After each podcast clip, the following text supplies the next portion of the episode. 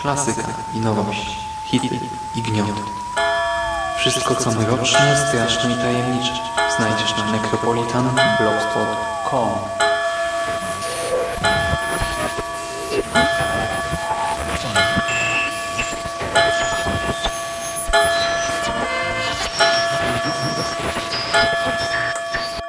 Witam w nawiedzonym podcaście.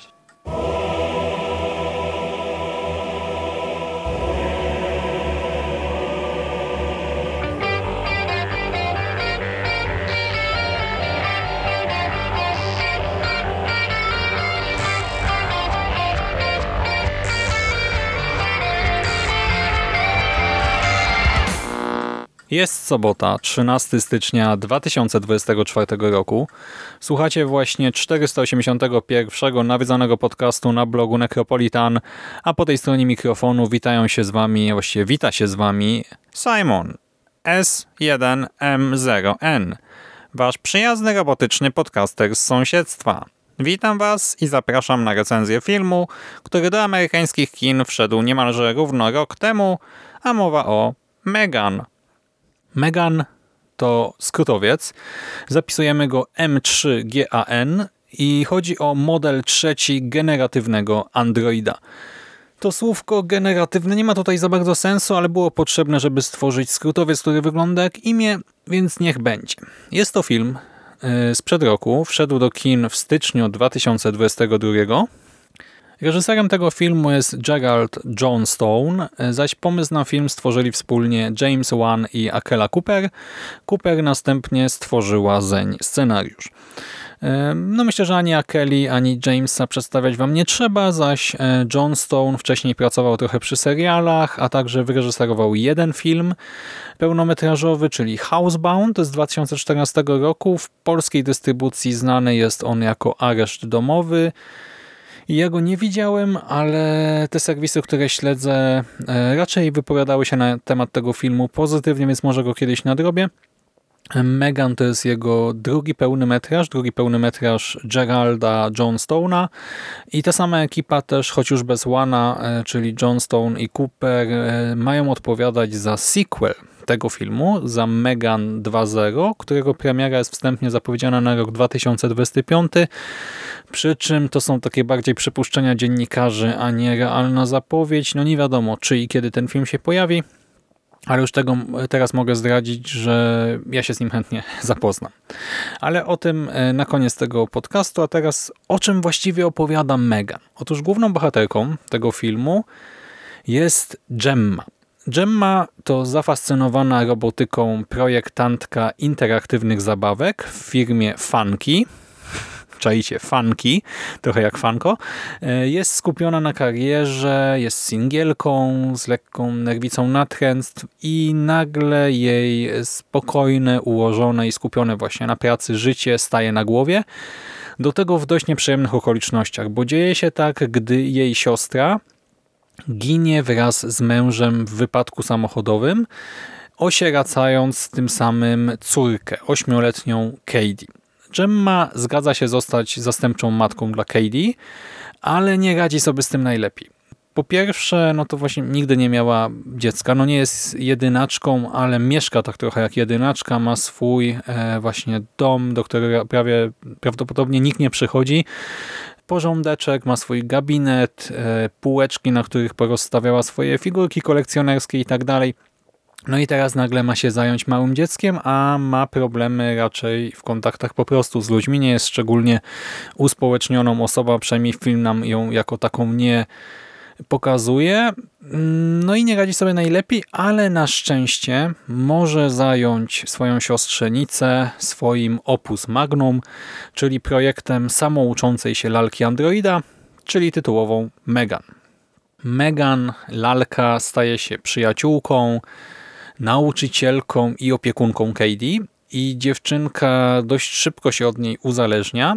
Gemma zaś e, początkowo cieszy ją e, taki obrót spraw, zwłaszcza iż to też są de facto takie terenowe testy Megan, które mogą spowodować sukces komercyjny projektu, dalsze finansowanie w firmie, w tym fanki i różne inne profity.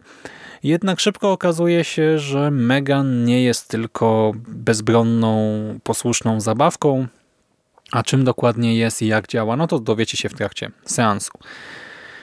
Jako, że jest to kolejny film Łana o lalce i w ogóle filmów o lalkach e, nie brakuje. My w tym roku w Aktach Grozy, właściwie w ubiegłym 2023, w drugim sezonie Akt Grozy, które są dostępne w aplikacji Audioteki, omawialiśmy na przykład historię Roberta, lalki Roberta i faktów związanych z tą historią, czy też z legendą oraz tego, jak e, ta lalka jest przedstawiana w filmach. Tutaj mamy e, Megan, no jak ona wypada? krótko mówiąc, doskonale. Tak, Megan jest super pomysłem e, właśnie i, i koncepcyjnie i już praktycznie w tym filmie. To jest lalka Android i to czuć w jej ruchu, e, w tym jak jest prezentowana jej twarz. Mamy trochę CGI, trochę animatroniki i ona właśnie jest prawie jak dziewczynka, ale prawie, przez co generuje momentami zjawisko Doliny Niesamowitości i w kontekście horroru no to to działa bardzo dobrze. To nie jest żywa lalka ożywiona, opętana ani nic takiego, a raczej uczące się AI bez odpowiednich zabezpieczeń i bardzo dobrze wyjaśniono w tym filmie moim zdaniem jak działa to AI Megan, e, w jaki sposób lalka zaczyna ewoluować z zabawki w coś niebezpiecznego.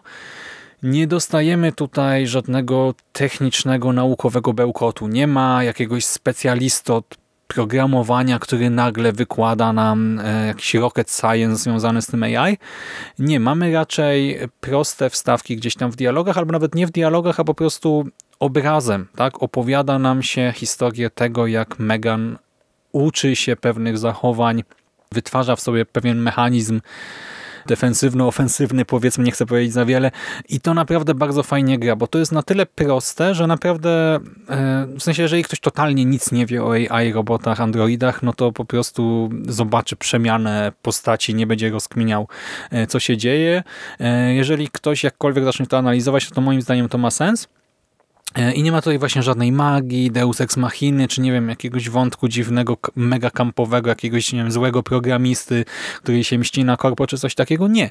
Mamy naprawdę spójną, sensowną, fajną, e, jak na właśnie rok 2022, 2023, 2024 narrację. I oczywiście to nie jest nic nowego w kulturze, ale zostało przedstawione to na tyle sprawnie, że mi brak jakiejś takiej też super oryginalności nie przeszkadza. To nie jest stary Chucky, jeżeli już to jest bardziej nowy Chucky, to nie jest Annabelle, to jest po prostu Megan jako nowa marka i moim zdaniem tutaj twórcy no rzeczywiście dopieli e, swego, osiągnęli to, co chcieli. Nie ma, tak jak już powiedziałem w tym filmie, magii ani żadnych nadprzyrodzonych e, bardzo rzeczy. Jest kampowo za to. E, jest kampowo, ale w taki fajny i w sumie nieinwazyjny sposób. Mamy złą lalkę, więc wiemy do czego to wszystko zmierza. Jeżeli widzieliśmy zwiastuny, to nawet wiemy za wiele, ale to rozwinę później. E, znamy więc cel, destynację, ale mimo to podróż jest bardzo przyjemna.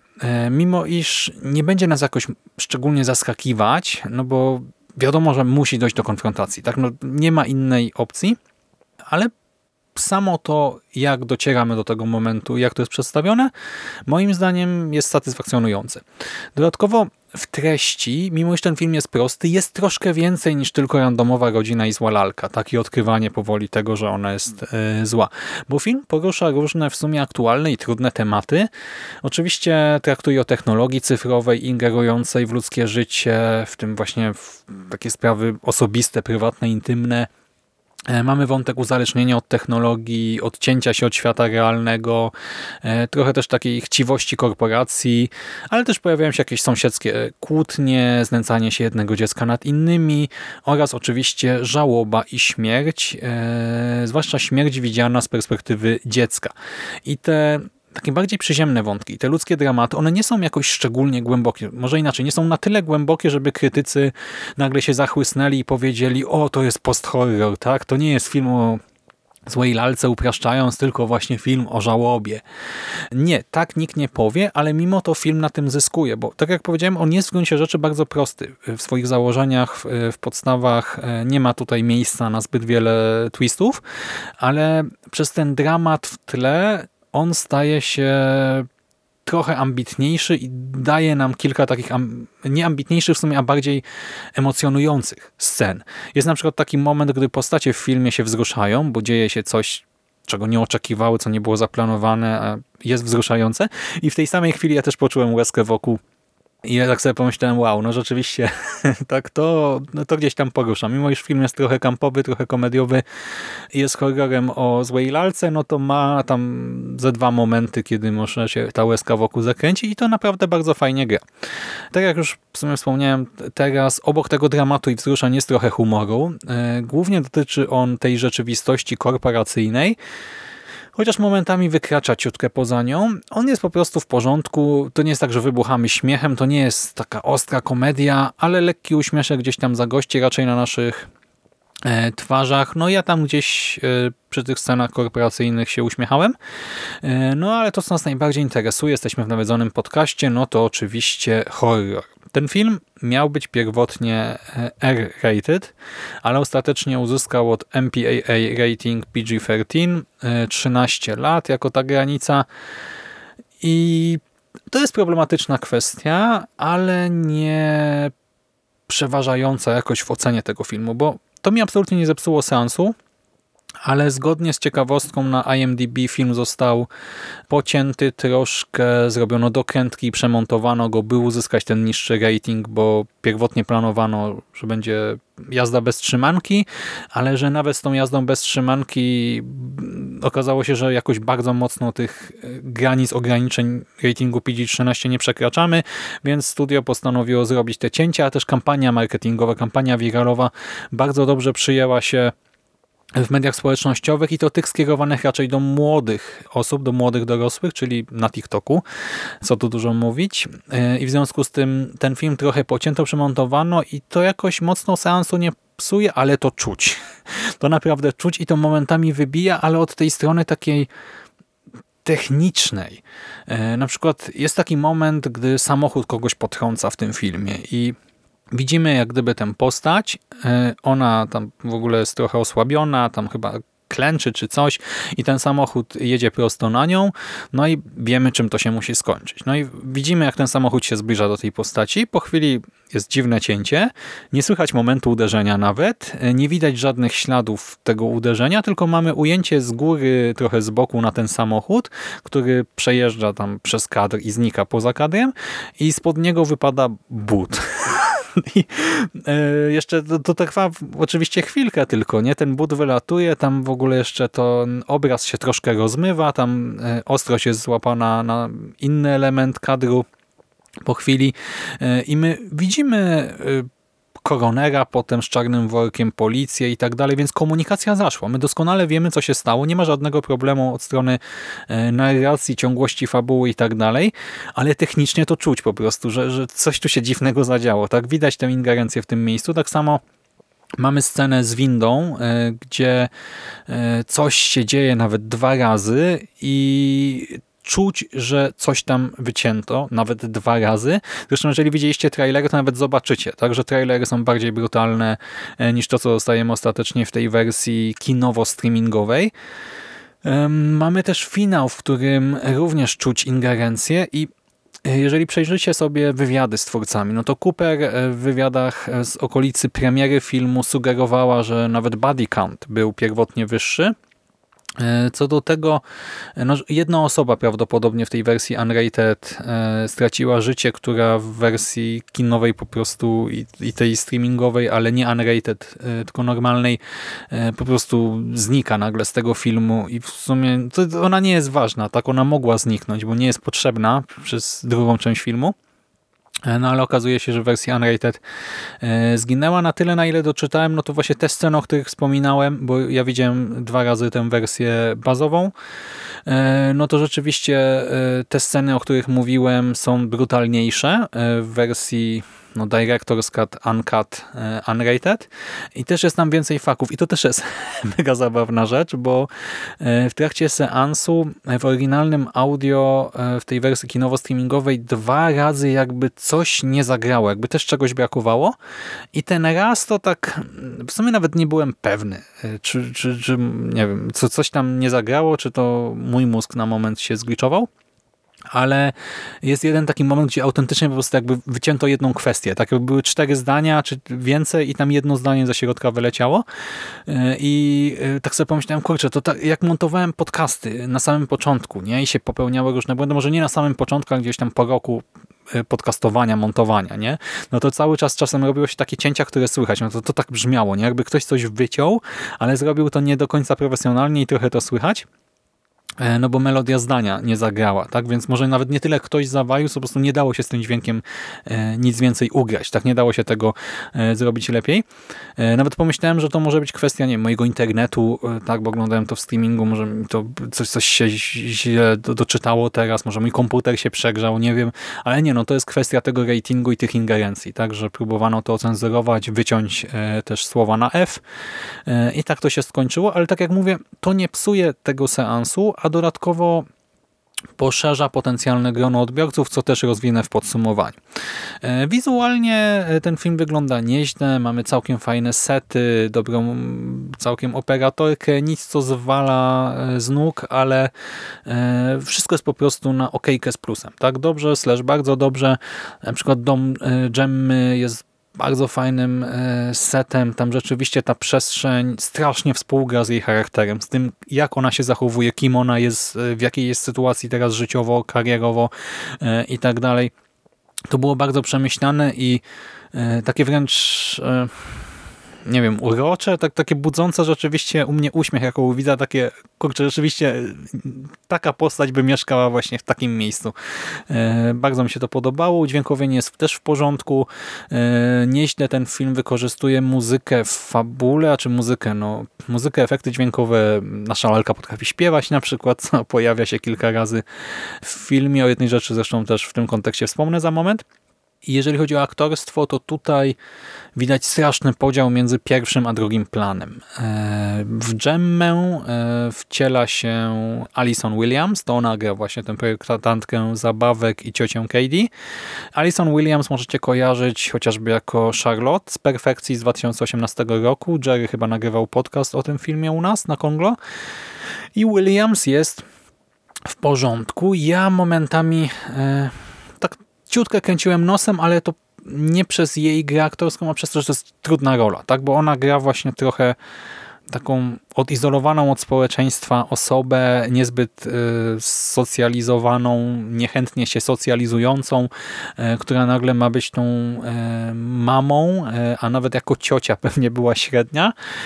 I to nie jest łatwo zagrać, ale ostatecznie po całym seansie, jak ja kupuję całkowicie tę kreację, w samą Katie, czyli w tę siostrzenicę ośmioletnią wciela się Violet McGraw, e, czyli młoda Nell z nawiedzonego domu na wzgórzu Flanagana, zaś e, w Megan e, wciela się Amy Donald, czyli Maja z Łasucha, zaś głosu użycza jej Jenna Davis, która w tym roku pojawi się w kinach w filmie Lisa, czy też Lisa Frankenstein. E, no i Katie jest w porządku jako młoda aktorka. E, Megan, e, to znaczy Donald w roli Megan też sprawdza się nieźle. To Megan, no to wiecie, to jest taka specyficzna rola, bardziej cielesna i tutaj Amy Donald musi być jakąś akrobatką, tancerką, gimnastyczką, bo odwzorowanie tego robotycznego ruchu, czy tam czasami trochę bardziej skomplikowane jakieś tam akrobacje, być może kojarzycie ze zwiastunów, tak, te, te ruchy naszej lalki, no to nie są proste rzeczy i to, to wykonała w 100% doskonale, a Katie e, to nie jest tak, że skradła moje serce, to jest właśnie aktorka, teraz o, muszę wszystkich horrorów z nią śledzić, ale jest spoko, tak? Właśnie Katie. Katie to jest postać, Violet McGraw jest aktorką, e, nie mam jej wiele do zarzucenia, to jest taki moment, gdzie jej emocje trochę wybuchają nagle i to jest taka eskalacja trochę wymuszona scenariuszem, nie? że jak gdyby nie, nie skupiamy się za bardzo na tych etapach pośrednich, tylko po prostu w którymś momencie ten wulkan e, wybucha e, i potem ona się bardzo szybko uspokaja, to jest trochę takie dziwne, ale to znowu nie kwestia aktorki, a scenariusza. I też rozumiem, czym to było wymuszone, więc tutaj się nie będę czepiał, ale role drugoplanowe już są no właśnie dziwne, w taki sposób, że nie do końca przystają do tych ról poważniejszych. Chodzi o to, że może nie są siatka, bo to jest jedna też z takich ważnych ról długo, drugoplanowych, ale praktycznie cała ekipa z korporacji, z tej firmy e, Funky, dla której pracuje Gemma, oni mają momenty, gdzie wypadają w miarę normalnie, ale też takie jakby grali w kabarecie albo jakimś teatrzyku studenckim i przez ten kamp i humor, zwłaszcza w kontekście korporacji, e, to się da oglądać, ale to wzbudza dysonans, ale znowu ciężko tutaj też winić w sumie aktorów, bo oni też trochę stali w rozkroku, nie? No bo cały film jest umiarkowanie poważny w tych wątkach głównych, nie? Ta żałoba, śmierć y, i tak dalej, i tak dalej, a jednocześnie ta korpo jest trochę właśnie z innego świata. To się jakoś mocno nie gryzie, no ale jak porównamy, zestawimy, tak? Te postacie, pierwszy plan, drugi plan ze sobą, no to jest trochę dziwnie. W sumie sąsiadka też ma takie momenty nie wiem, stand-upowym może. No, tak jest. E, dobra, ale to nie przeszkadza mi nadal, żeby nie było. A to, co mnie za to mega cieszy, to różnego rodzaju easter eggi. Mamy oczywiście trochę nawiązań do wspomnianego już tutaj e, Chuckiego. Też w sumie w tej warstwie technicznej, e, w sposobie kręcenia, zabawy Katie z lalką, ale mamy też inne trochę bardziej pojechane easter eggi. To, co mnie totalnie rozbroiło, to wykorzystanie e, w tym filmie utworu Toy Soldiers Martiki.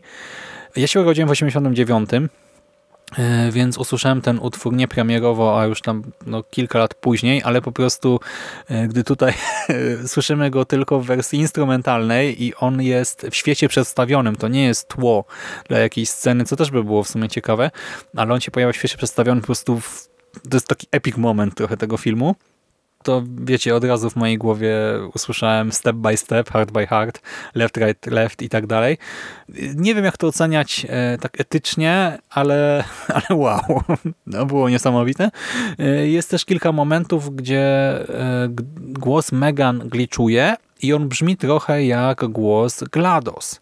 Ja nie byłem pewny, czy to jest zamierzony efekt, no bo to jest trochę taki właśnie sztuczny komputerowy głos, po prostu gliczujący komputerowy głos uniwersalny, ale internet twierdzi i twórcy twierdzą, że no jak najbardziej ta inspiracja tutaj jest obecna, no i wiecie, nawiedzone AI, znaczy nawiedzone w sensie trochę szalone, niebezpieczne i GLaDOS. E, super, tak? Bardzo mi się podoba, że tak tutaj podeszli twórcy do tematu. I na koniec jeszcze słówko o marketingu, dlatego iż ten marketing był w jakiś tam sposób wyjątkowy. W ubiegłym roku mieliśmy kilka ciekawych kampanii, e, chociażby film Smile, tak, ci aktorzy, właśnie aktorzy, nie wiem, wynajęte postacie z dziwnym uśmiechem na imprezach publicznych, tak, to było też coś fajnego, ale Megan też tutaj troszkę szalała. Po pierwsze, Megan ma konto na Twitterze i co istotne jest to konto lalki, a nie filmu. I jak gdyby, wiecie, prowadzone przez lalkę. W dodatku wchodzi w to konto, właściwie wchodziło w polemikę z kontem należącym do Chuckiego to znaczy z kątem e, Chucky is real e, i to nie była jakaś, wiecie, wielka tutaj konfrontacja czy coś takiego, ale jakieś pojedyncze wymiany komentarzy i gifów, e, które po prostu zrobiły robotę, które sprawiły, że fani horroru no, mieli banana na twarzach. Ja pamiętam jak Jerry podsyłał mi to jeszcze w 2022, bo to przed premierą się pojawiło na Twitterze screeny właśnie e, z Twittera. Jerry tam jest bardziej obecny ode mnie. Potem też e, newsy pojawiały się w różnych serwisach, czy to związanych z horrorem, czy szerzej z popkulturą. E, świetna rzecz, zwłaszcza, że nie wiem, może teraz coś upraszczam, może i Chucky i Megan należą ostatecznie jakoś do jednej korpo. Nie wiem. Chucky jest teraz chyba w Sci-Fi Sci Channel i na Peacocku. Megan to Universal Pictures i Atomic e, Monster Jamesa Wana. nie wiem jak to się tam łączą te nitki, wiecie, biznesowe, ale to, że mamy dwie marki, które w sumie przybijają piątkę, e, to mi się bardzo podobało. E, robiono też memy z Megan. E, w ogóle kampania marketingowa bardzo chciała wejść w mainstream, nie, nie uderzać tylko do twardych fanów grozy, czy właśnie łana, piły i tak dalej, tylko raczej wyjść do ludzi tak szerzej jako jakieś zjawisko popkulturowe, kulturowe. E, nawiązano w kampanii do Taylor Swift, e, stworzono taniec, e, który gdzieś tam też trendował na TikToku. Wynajęto grupę aktorek, by w stroju Megan tam przechadzały się po Los Angeles, jeździły metrem, czy też zatańczyły na meczu NFL. W Los Angeles grali Ramsi z Chargersami. Ja nie wiem, na ile to są wielkie drużyny NFL, ale zakładam, że trochę osób ten mecz widziało i o filmie w ten sposób się dowiedziało. I ta taka w sumie ciekawa walka o viralowość moim zdaniem zasługuje na nasze uznanie. Nasze, czyli fanów horroru. Takie wyjście do mainstreamu, zwłaszcza w kontekście tego filmu jest myślę bardzo dobrym krokiem. Ale zwiastuny już na uznanie nie zasługują, bo są od czapy. One zdradzają o wiele za wiele. Może się sprawdzają jako zwiastuny, tak w sensie, żeby zachęcić do, do seansu, ale naprawdę wiele istotnych scen, e, nawet nie tyle istotnych dla fabuły, co po prostu e, takich, które mogłyby zaskoczyć widza w kinie czy w trakcie seansów streamingu, no nieważne, ale takie sceny, które mogłyby zaskoczyć, czy wzbudzić właśnie jakiś szerszy uśmiech, e, jeżeli nie zdziwienie, no to one zostały ujawnione już w zwiastunach i to jest takie sobie posunięcie, bo ja nawet oglądając ten film dużo po czasie, e, gdy widziałem trailery, e, no to coś tam pamiętałem, ale gdybym, wiecie, był w Stanach i chodził do kina regularnie i widział ten zwiastun pięć razy gdzieś tam w listopadzie, grudniu i potem w styczniu zobaczył film, to myślę, że byłbym zawiedziony. I te recenzje, które gdzieś tam sobie przejrzałem, czy obejrzałem na YouTubie, no to też potwierdzają właśnie te moje obawy.